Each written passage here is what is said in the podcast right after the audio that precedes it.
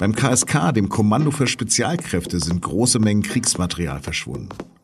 Verteidigungsministerin Annegret Kramp-Karrenbauer will jetzt mit eisernem Besen kehren, wie sie sagt. Wie gefährlich diese Truppe mit Rechtsdrall ist und welche Reformen nötig sind, darüber habe ich mit dem Militärexperten Joachim Keppner aus der SZ Innenpolitik gesprochen. Mein Name ist Lars Langenau und ich begrüße Sie ganz herzlich zu Auf den Punkt, dem SZ Nachrichten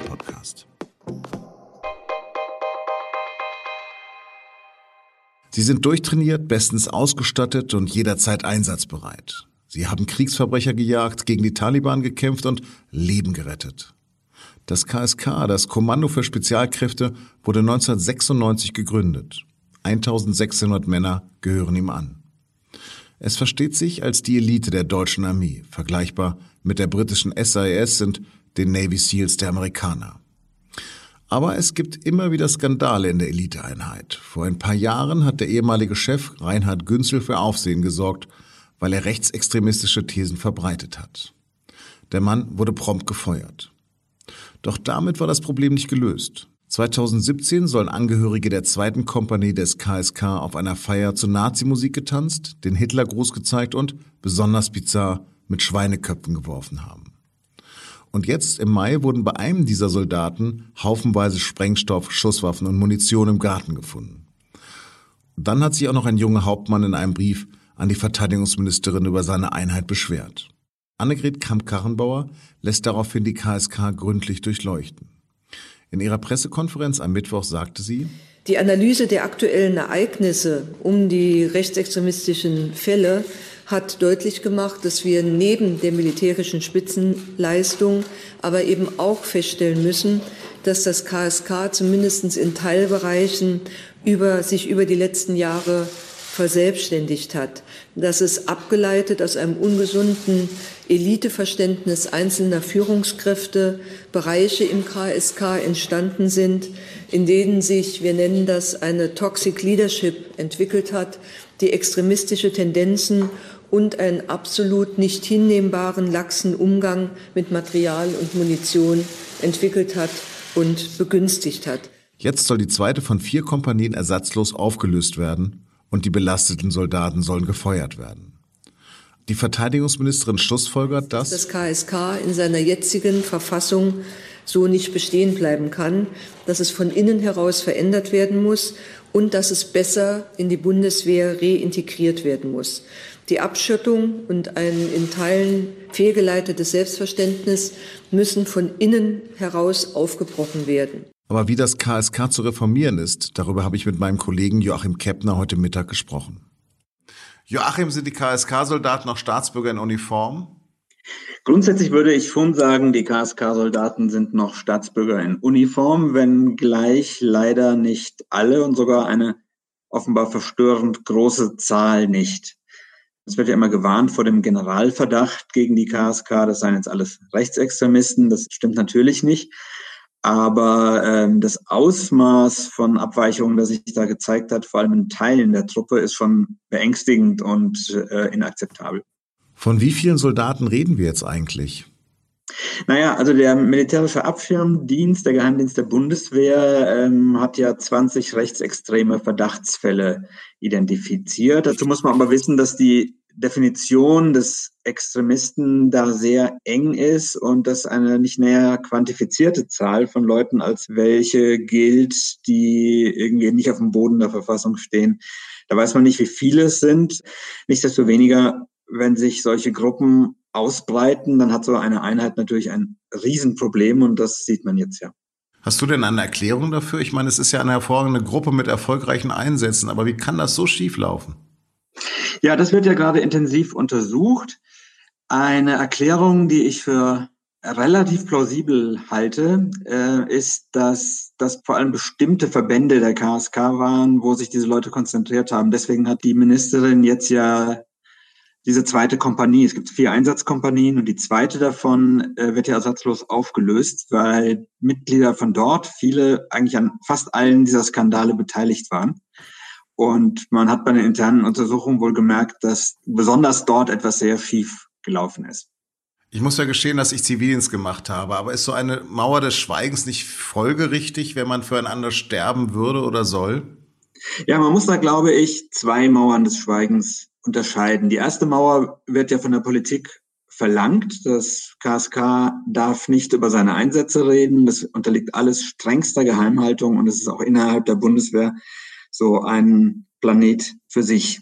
Die zweite Mauer des Schweigens, das ist, wie die Vorwürfe mal losgingen gegen bestimmte Einheiten, dann standen die Leute unheimlich zusammen. Und ich bin auch sicher, dass durch die Kampferfahrungen in Afghanistan und anderswo da natürlich Loyalitäten entstanden sind, die persönlich und unheimlich tief sind. Aber äh, es hat jede Loyalität natürlich ihre Grenzen, wenn es um rechtsextremistische Vorfälle oder um Sachen geht, die einfach die Existenz des Kommandos selber gefährden. Und da hat sich wohl in Teilen des KSK und bestimmt in dieser zweiten Kompanie eine Kultur herausgebildet, die kann die Politik nicht dulden.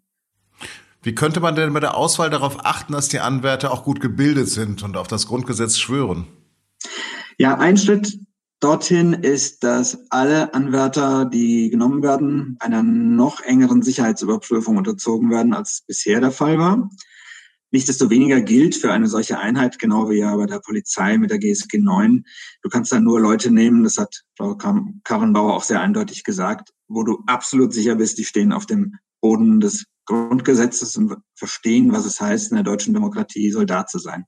Sobald sie irgendwelche Zweifel an der Demokratie haben, gehören sie im Zweifel nicht in die Bundeswehr und schon gar nicht in solche Einheiten. Gehen wir nochmal ein Stückchen zurück. Wen kann man denn für dieses Fiasko verantwortlich machen? Ja, mit der Schuldzuweisung ist immer so eine Sache. Ich würde sagen, da tragen viele ihren Teil mit. Die verschiedenen Verteidigungsminister, die nicht das Problem nicht so erkannt haben, wie man es erkennen sollte. Ursula von der Leyen? Ja, vielleicht. Also sie hat es aber auch versucht. Man muss natürlich auch fairerweise sehen, sie hatte auch nicht die Informationen, die wir jetzt haben. Also dass da jemand in seinem Garten Sprengstoff versteckt und Waffenteile. Das weiß man erst jetzt. Das gibt einem natürlich noch auch mal einen ganz anderen Anlass zur Sorge, als das früher der Fall war, wenn man von irgendwelchen scheußlichen Feiern mit Schweineköpfen und Hitlergruß hörte. Man hätte sehr viel früher, sehr viel härter durchgreifen sollen, dann wäre es nie so weit gekommen, wie das immer so ist, wenn man die Dinge ein wenig treiben lässt. Aber so den einen großen Verantwortlichen gibt es da nicht. Ich glaube, da haben sehr viele viel zu wenig hingesehen. Du hast die Frage gerade schon selbst aufgeworfen, ein bisschen. Wie kann denn so eine Menge Munition und Sprengstoff einfach verschwinden? Ja, dafür gibt es zwei mögliche Erklärungen. Die erste wirft kein gutes Licht auf das KSK, wäre aber noch ähm, nicht ganz so alarmierend, dass die nämlich, weil sie üben natürlich mit scharfer Munition, scharfem Sprengstoff, dass sie da einfach nicht ordentlich Buch geführt haben, sondern haben das Zeug, wie es einer sagte, einfach weggeballert. Aber leider ist die zweite Möglichkeit ja auch noch da. Die wäre wirklich besorgniserregend, dass man einen Teil oder den ganzen Teil dieser 62 Kilo Sprengstoff nämlich rausgeschafft hat aus der Kaserne. Durch den Sprengstofffund im Garten des einen KSK-Soldaten ist die Befürchtung natürlich da, dass eine Gruppe von Leuten das gemacht haben muss, weil ein Einzelner ist schwer vorstellbar, dass er das ganz alleine machen kann. Das wird momentan bei den Ermittlungen sehr intensiv geprüft und die Ministerin selber wollte es zumindest nicht ausschließen. Er hat nur gesagt, äh, wir ermitteln jetzt sind alle Richtungen. Und das sagt ja auch schon was. Du hast sie ja persönlich interviewt. Welchen Eindruck hat sie denn da auf dich gemacht? Sie hat einen sehr entschlossenen Eindruck, muss man schon sagen, gemacht. Sie kam ja gerade vom Besuch beim Kommando Spezialkräfte in Kalf zurück und sie machte den Eindruck von jemandem, der mal den Primat der Politik jetzt durchgesetzt hat. Ähm, was ich aber auch gut fand, war, dass sie auch von vielen dort sprach, angefangen bei der Spitze, dem neuen Kommandeur, die wohl auf ihrer Seite sein oder sich auch sind, äh, die Truppe mit dem eisernen Besen jetzt zu reinigen und wieder das daraus zu machen, was sie mal war oder jedenfalls was sie werden sollte. Es sind ja sehr ambitionierte Vorstellungen, die AKK da hat. Glaubst du denn daran, dass das im Oktober schon Erfolg haben könnte? Also ich glaube, es gibt eine realistische Chance, dass man die Dinge jetzt schnell ändert und die Vergehen, die es gab, aufklärt.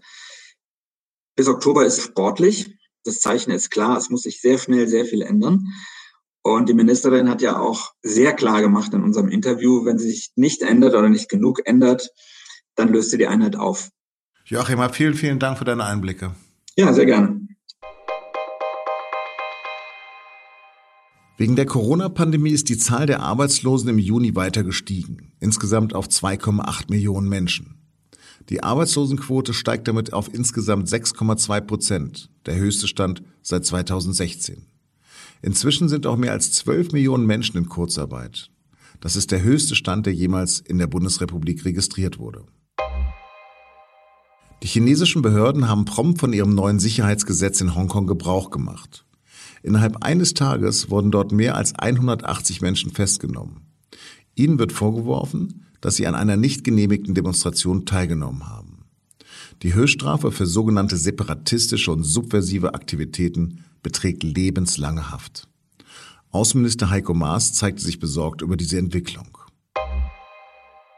Donald Trump hat es lange angedroht und heute dann auch angeordnet. Die USA ziehen 9500 Soldaten aus Deutschland ab. Der US-Präsident begründet den Abzug damit, dass Deutschland so wenig für die eigene Verteidigung zahlt.